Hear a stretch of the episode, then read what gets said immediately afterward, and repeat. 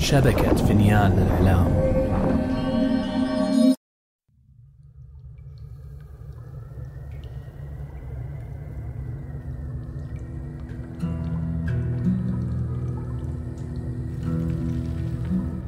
افتح يا سمسم.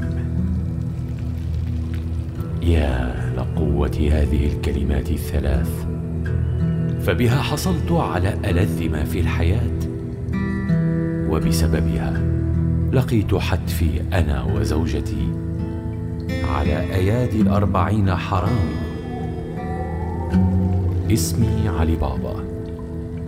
ولكن هذه ليست قصتي. هذه قصة ابنة شاد وسعيها للثأر.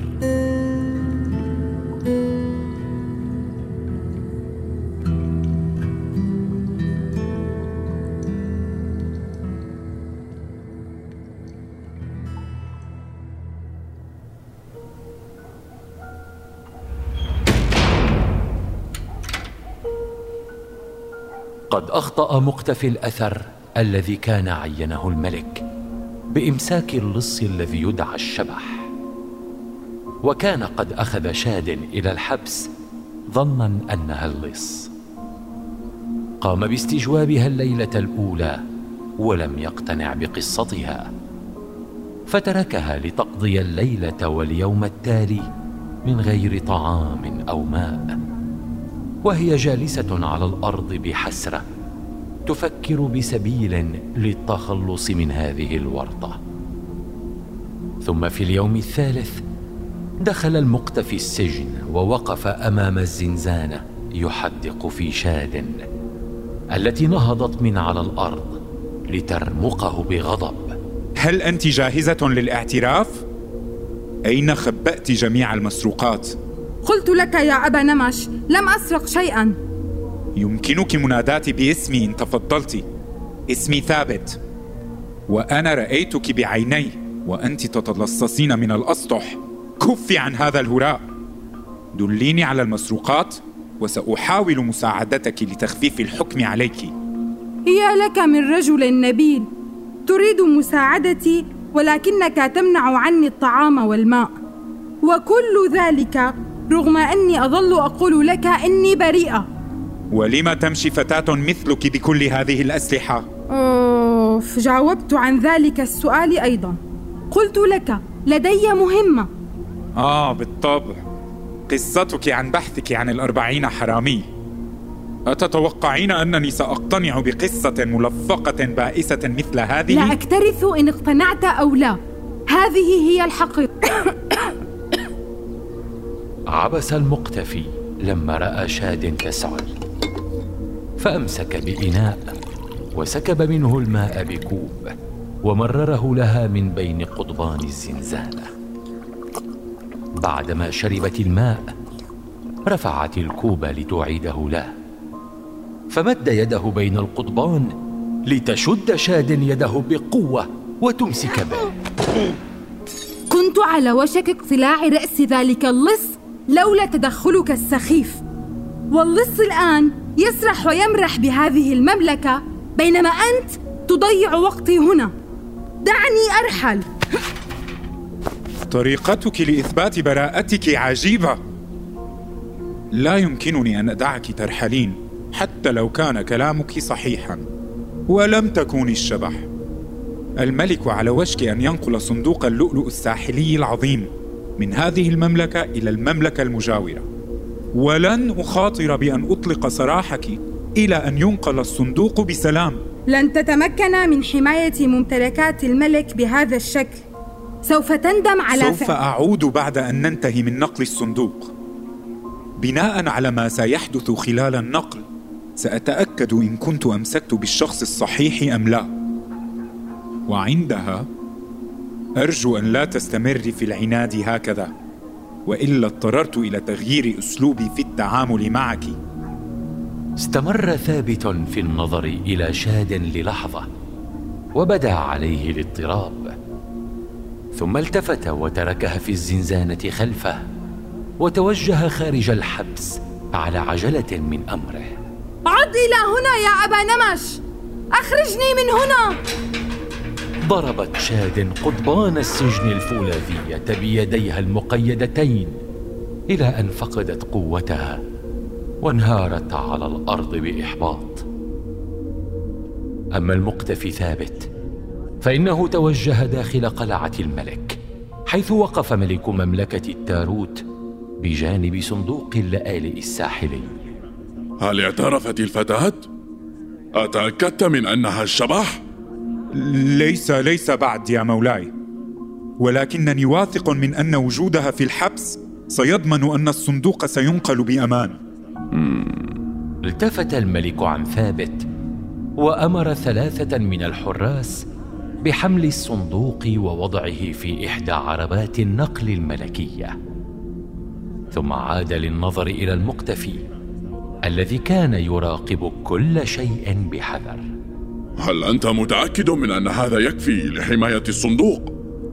يمكنني أجل يا مولاي لقد وكلت أحسن مجموعة من الحراس وسوف أشرف أنا بنفسي على مراقبة الطريق من عربة أخرى تتبع عربة الصندوق. لا أحتاج أن أذكرك بأن هذا الصندوق مهم للغاية. إنه أغلى ما تملكه مملكة زوجتي. لا تريد معرفة ماذا سيحدث. إذا اكتشف والدها أننا فشلنا في حمايته. أعلم يا مولاي. فهمتك.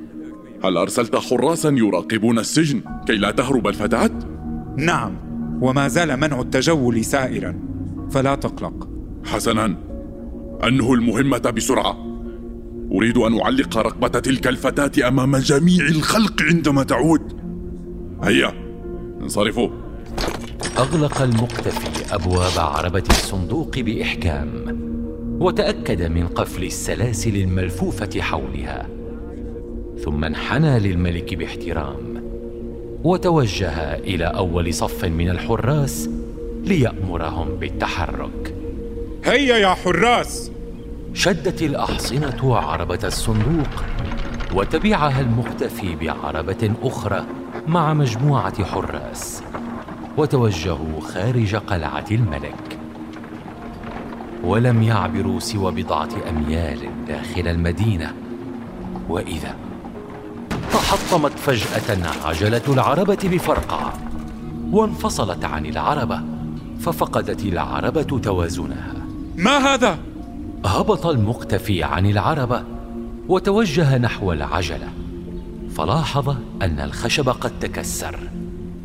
وعلى بعد مسافة قصيرة لمح شيئا على الأرض داكن اللون. أمسك به واكتشف أن لونه كان بسبب مسحوق كان يغطيه فرفعه إلى أنفه وشمه. بارود؟ هذه مفرقعة نارية. ثم التفت بسرعة إلى الحارس وهو ينادي انتشروا في المكان. يبدو أن أحدهم يحاول عرقلة حركتنا. أنتم هناك وأنتما غطوا مدخل الشارع. توجه الحراس بمختلف الاتجاهات لتأمين المكان ثم أمسك المقتفي بحارسين مندفعين. أنتما الاثنان ابقيا بجانب العربة الأخرى لحماية الصندوق. بأمرك يا سيدي! فعل الحارسان ما أمرا به. ووقفا حول العربة التي تحمل الصندوق عندها وكأنه من العدم ظهر اللص من أسفل العربة ورمى بحجرة من أسفلها لتهبط في شجيرة قريبة بصوت مريب لفت انتباه أحد الحراس هناك أسمعت؟ أتعتقد بأنه الشبح؟ ابقى هنا سأتفقد مصدر الصوت انتظر اللص إلى أن ابتعد الحارس عن العربة ثم لف نفسه حولها من الجانب الآخر وأمسك بالحارس الثاني ووضع قماشة على فمه. حاول الحارس الكفاح للحظة ثم فقد وعيه إثر المادة المخدرة بالقماشة فأمسك اللص به وسحبه أسفل العربة. نوما هنيئا. في وقتها كان الحارس الثاني قد تفقد الشجيرة وعاد إلى العربه ليجد رفيقه مفقودا. أين ذهب؟ فانقض عليه اللص بخفة أيضا وكممه بالقماشة إلى أن أغمي عليه. فخبأه أيضا ثم ألصق مفرقعة مشابهة للتي وجدها ثابت إلى قفل السلسلة الملفوفة حول أبواب العربة بقرقعة خامدة. لم يسمعها الحراس الآخرون. تفرقعت لتكسر القفل. في ذلك الوقت كان ثابت يتجه نحو عربة الصندوق بعدما قام بفحص المنطقة وهو يقترب. لاحظ أن الحارسين مفقودان. وصل إلى العربة ليجد السلسلة مرمية على الأرض والأبواب مفتوحة وفي داخلها كان اختفى الصندوق. سحقا لك أيها الشبح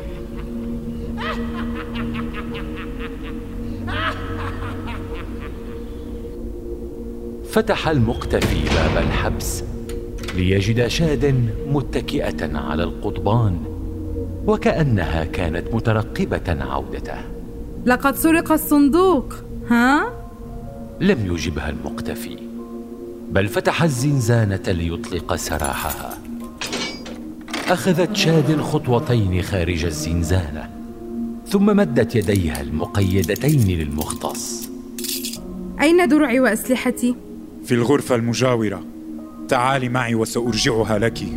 قلت لك سوف تندم. ولكنك عنيد يا أبا نمش.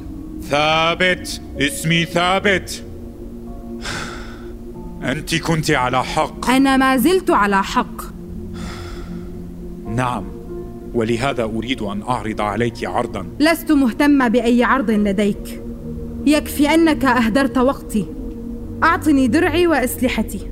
أنصتي إلي. أنا وأنت نريد الشيء نفسه. أنت تمكنت من محاصرة اللص سابقا. فمن الواضح أن لديك مواهب. يمكننا أن نعثر عليه بشكل أسرع إذا عملنا سويا.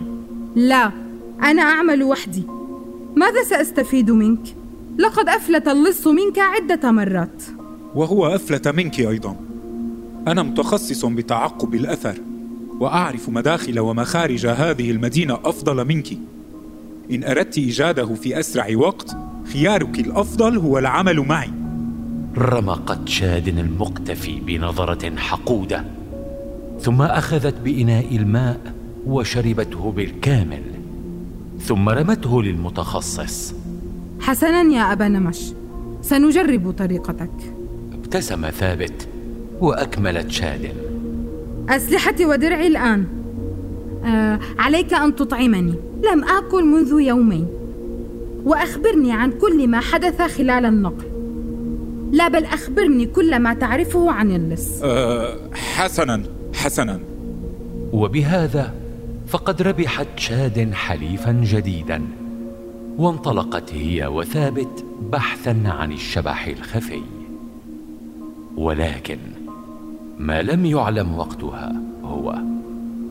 هل هذا التحالف سيحقق هدفهما المشترك أم سيكون مؤقتا وينتهي بكارثة؟